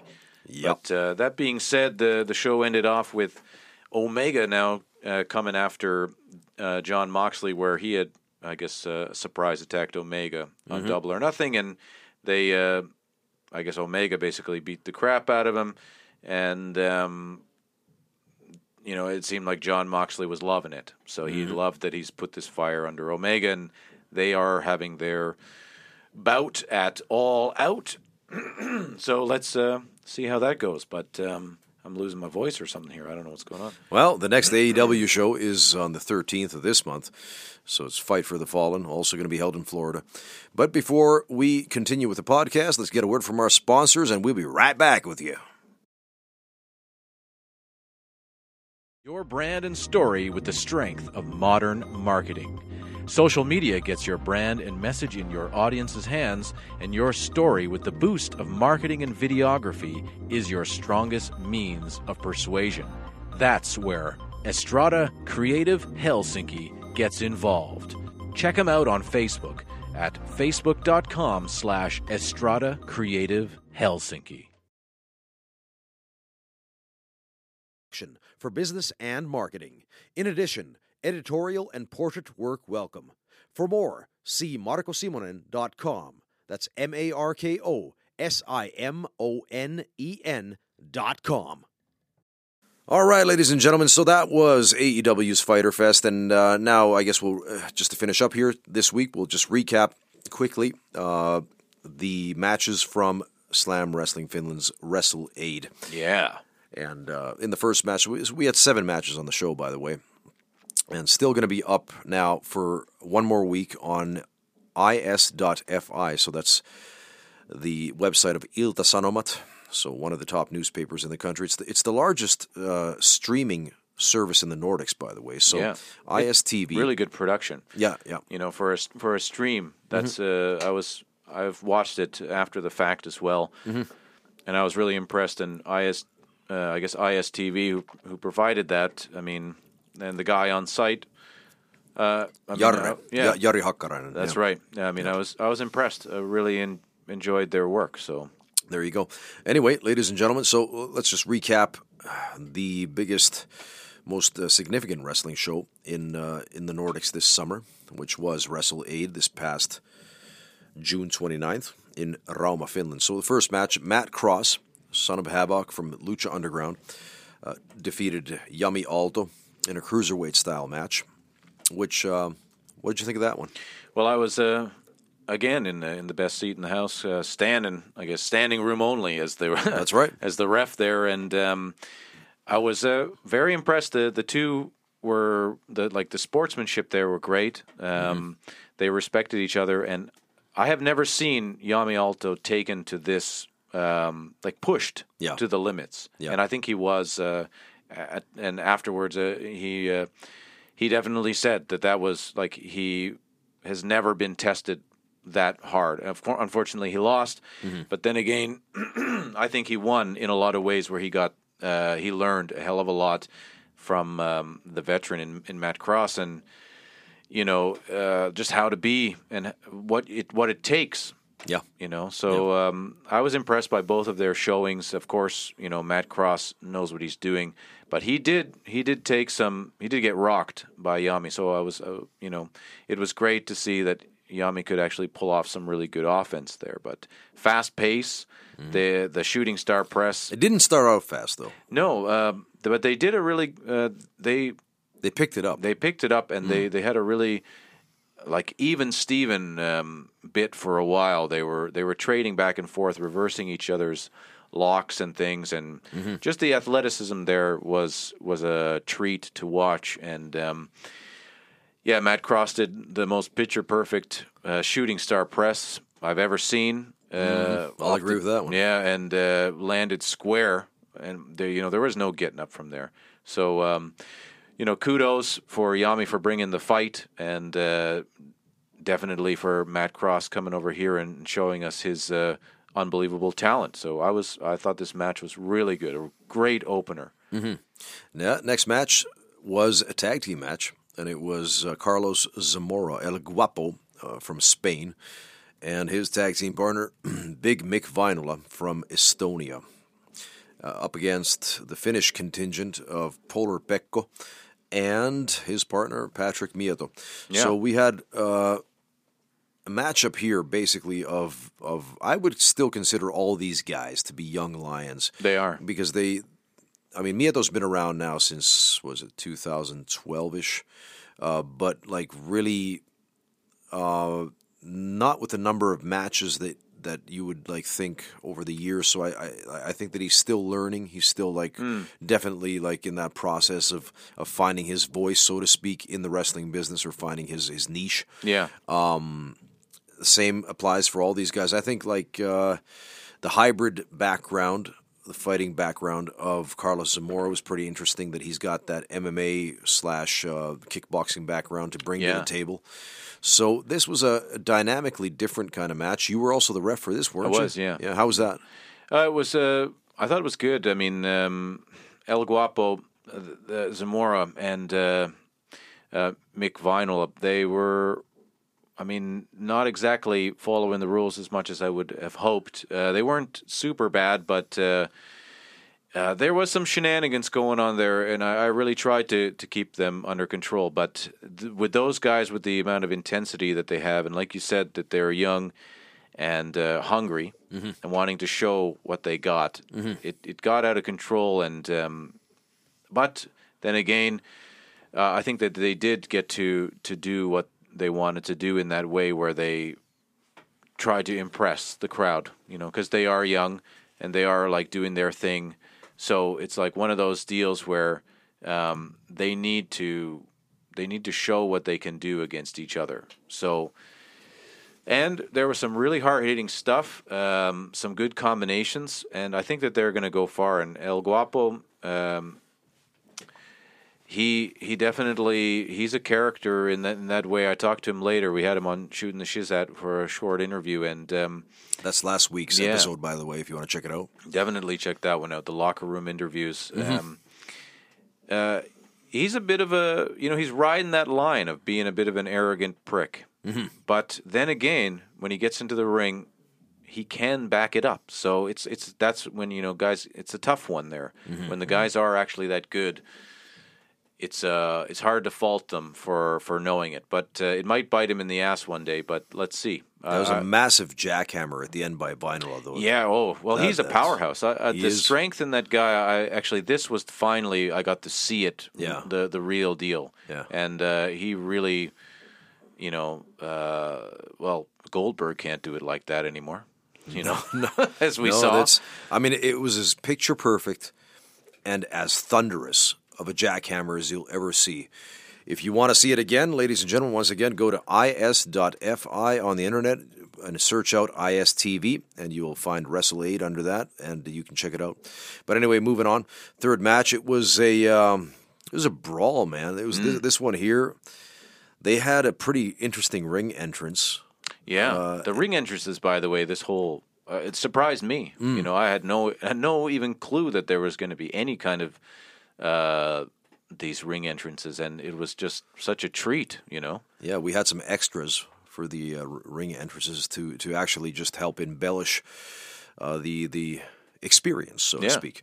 And uh, we had this uh, group called Ulvilan Keski-aika Seura. So it's like a middle age kind of club, Right. And uh, they they're from the township of Ulvila in Finland. That's what it means.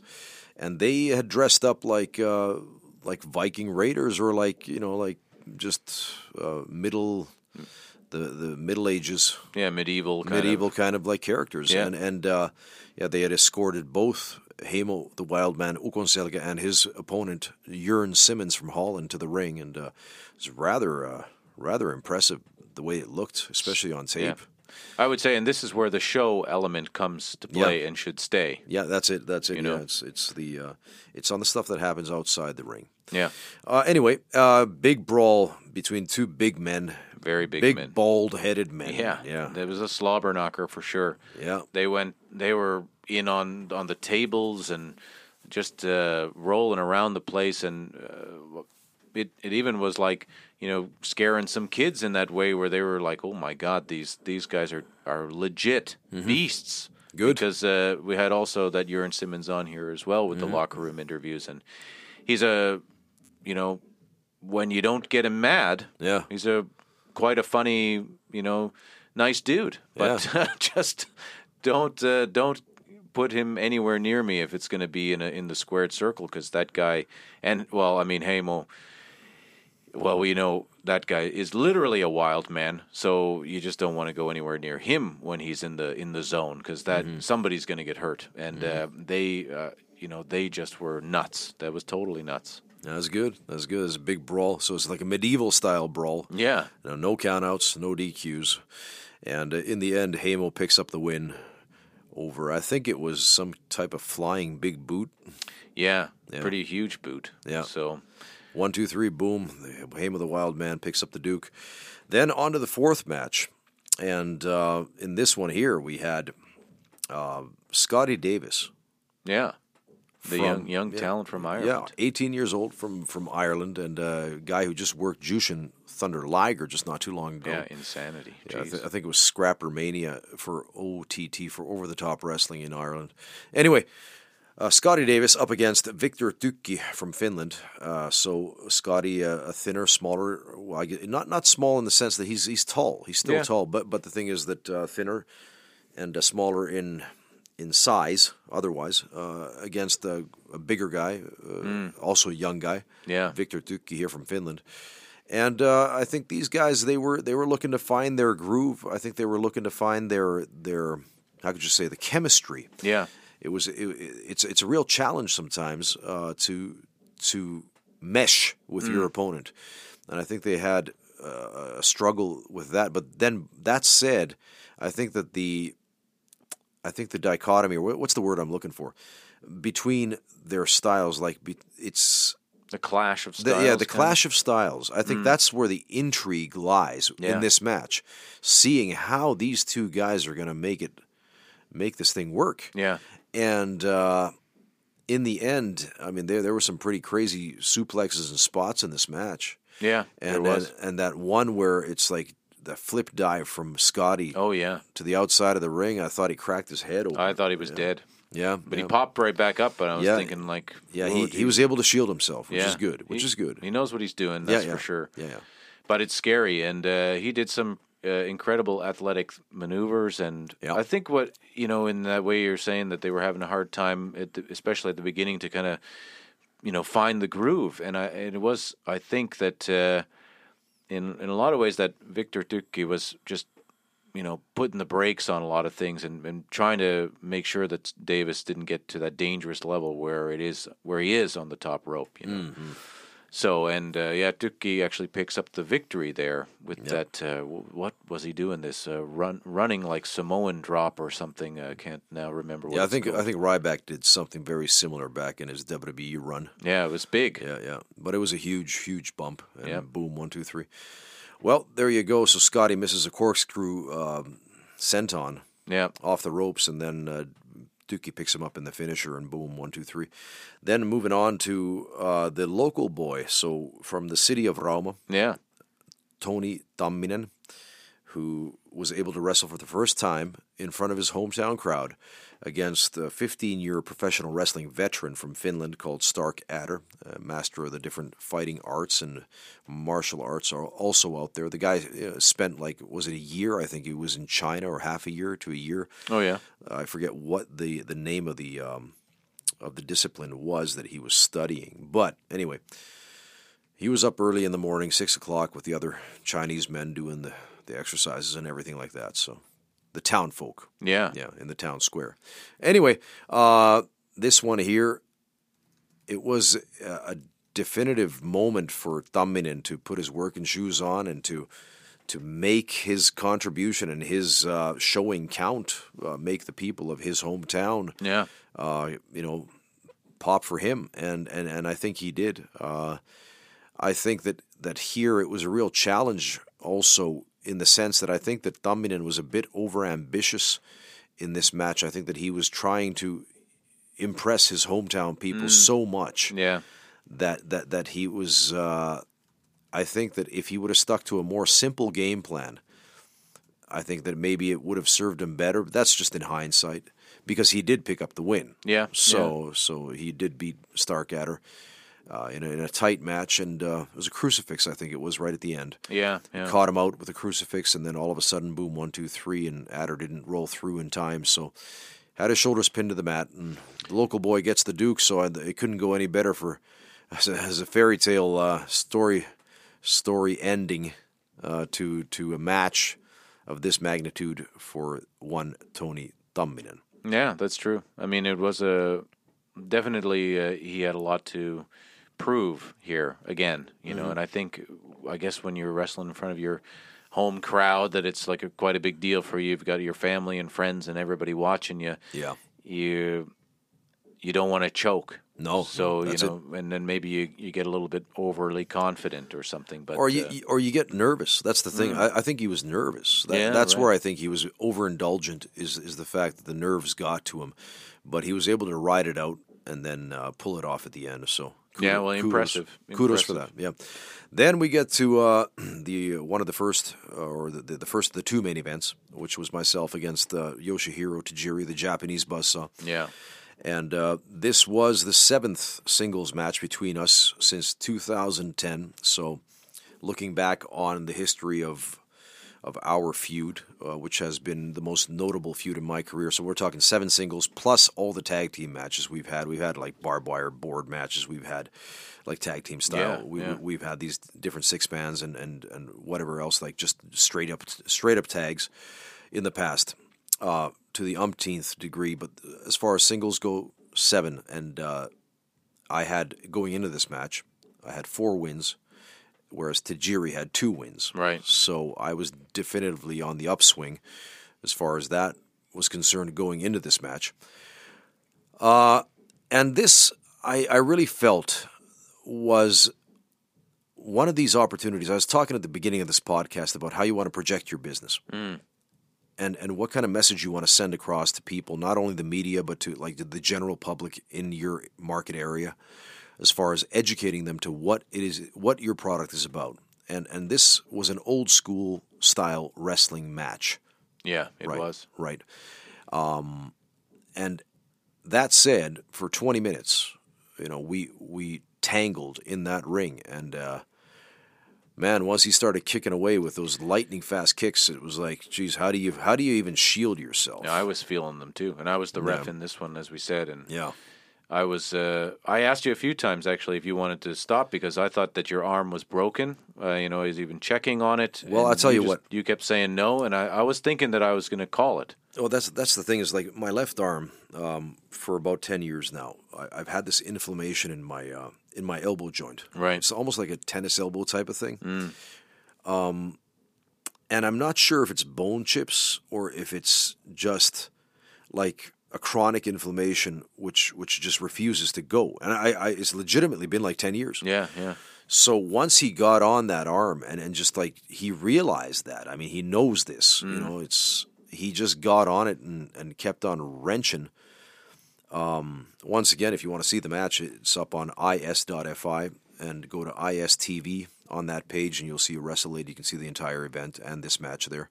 Uh, but at the end, I mean, it's like for the long history that, that we've had together, I tell you what, I know his move set. Mm. I know exactly when I, from the corner of my eye, when I see him going for something, I know from his body language exactly what's going to be happening. And Ricky Steamboat said the same thing about Ric Flair. Hmm.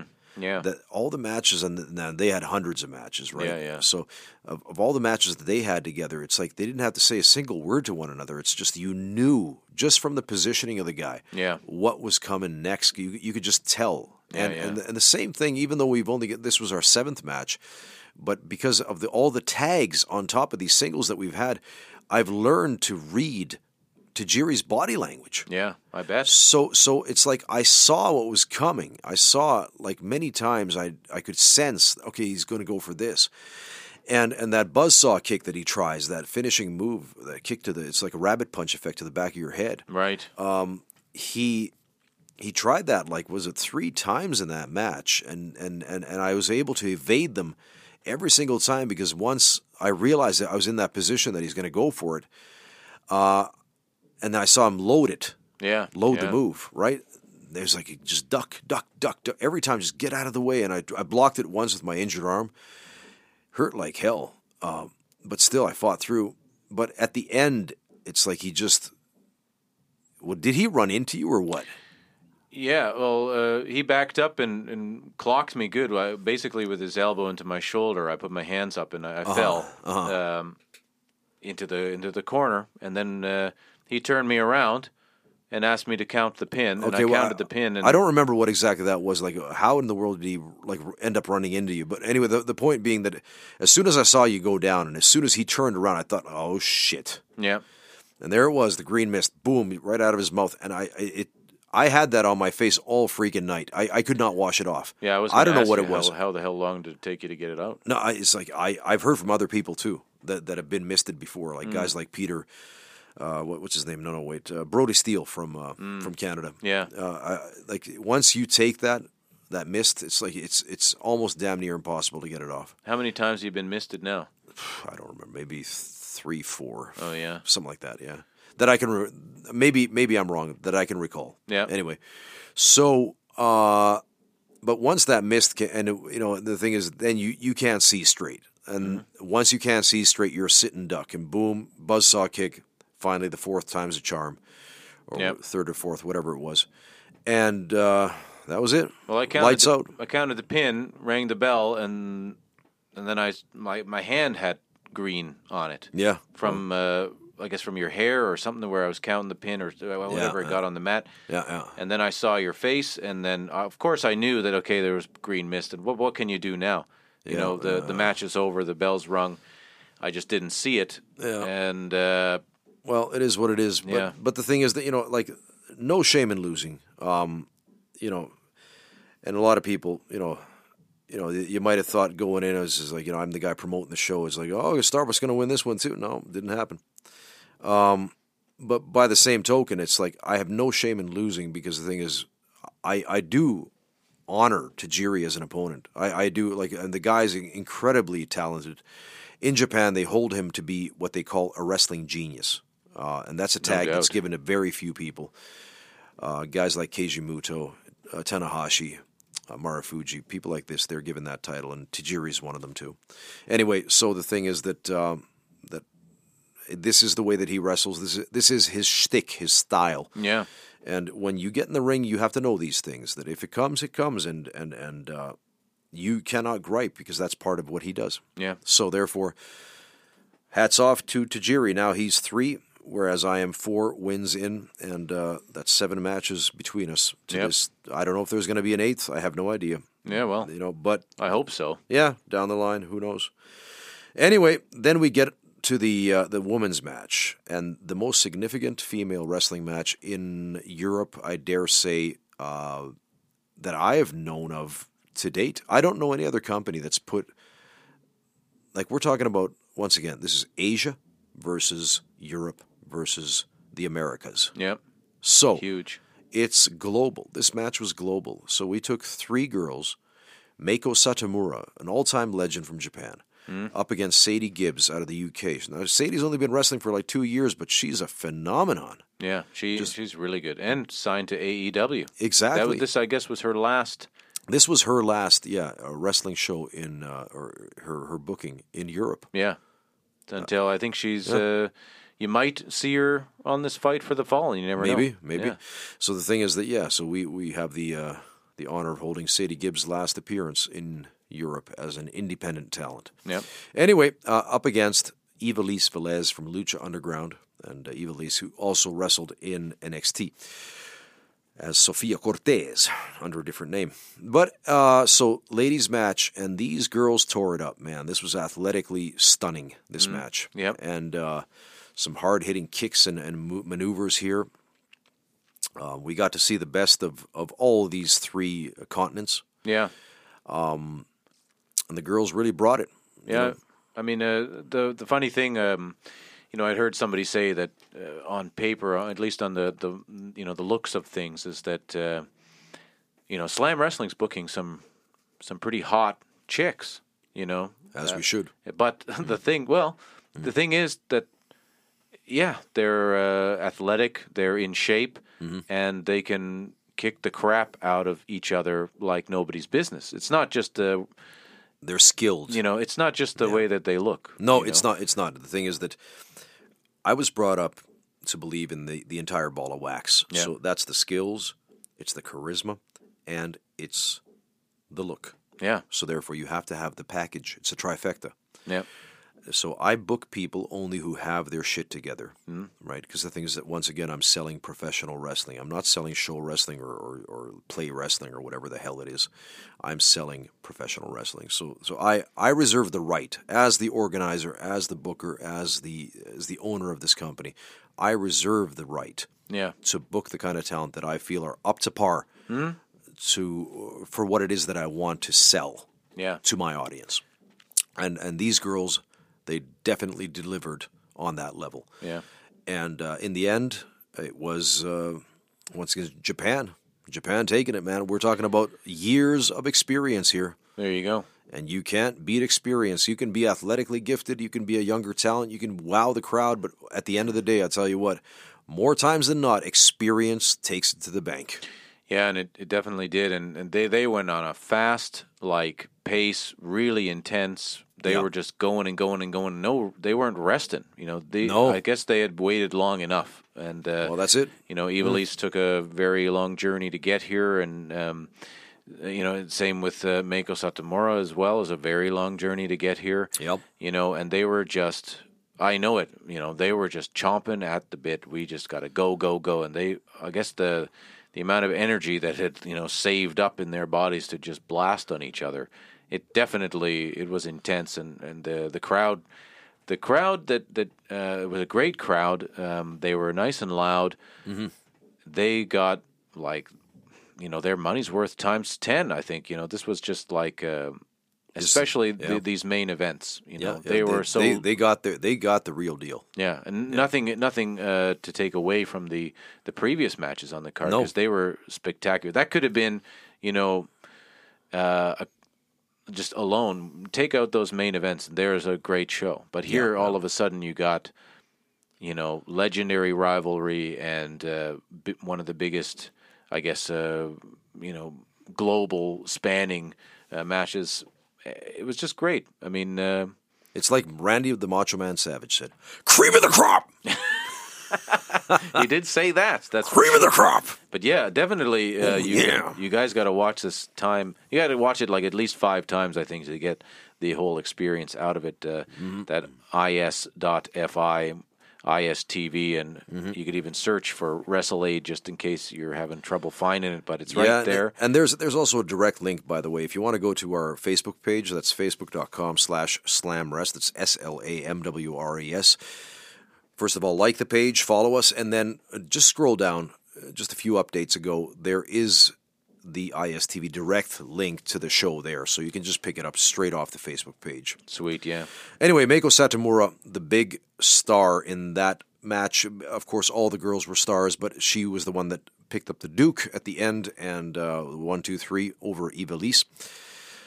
And uh, closed the show. A- And and this, of course, Wrestle Aid. Once again, the reason why it's called Wrestle Aid is because we are raising funds for the Finnish Muscular Dystrophy Association. We had some handicapped folks in the crowd, along with uh, one of our co-organizers, Riku Forström, uh, on his hospital bed, also. And I want to thank Riku once again for for uh, brainstorming Wrestle Aid and for being one of our organizers. I also want to thank Rauman Lukko, the uh, local ice hockey team from that area, for being one of my organizing partners, and also Toni Protoni Järvinen, a local DJ who really came and, and helped in a big way as the fourth organizer in this event. So thank you guys once again for Wrestle Aid, and uh, thank you everybody that were there, and for those also who uh, will go hereforth to watch it on is.fi, so ISTV. So, ladies and gentlemen, this has been Shooting the Shizat this week. Thank you so much for hanging in there with us. Dylan, any closing words? Yeah, I guess uh, we got our own uh, Facebook page as well, Shooting the Shizat. You can find it there. Just do that. Search and Shooting the Shizat podcast. Cream of the crop! That's it. And uh, that's where you can get a lot of notifications as to what is coming up. And uh, you can chat with us there and we can have some kind of wonderful back and forth if you like. Also, our Instagram, Shooting the Shizat. Just, just type in Shooting the Shizat on the internet and you'll find us all over the gosh darn place. We're on Spotify, iTunes Music, where you consume your Podify's, Podify's, your, what am I talking about here? Where you consume your podcasts. You can find us Podbean and uh, a slew of others. So just search it, shooting the Shizat. I guess you found it already since you're listening to this. But like and share our podcast. We'd really appreciate it. It definitely helps us out a huge load. But yeah, thanks so much for listening to Shooting the Shizat this week, and we'll catch you next week. Same day, hopefully, if we're getting our ducks in line. All right. Same bat time, same bat channel. Cream of the crop! Oh!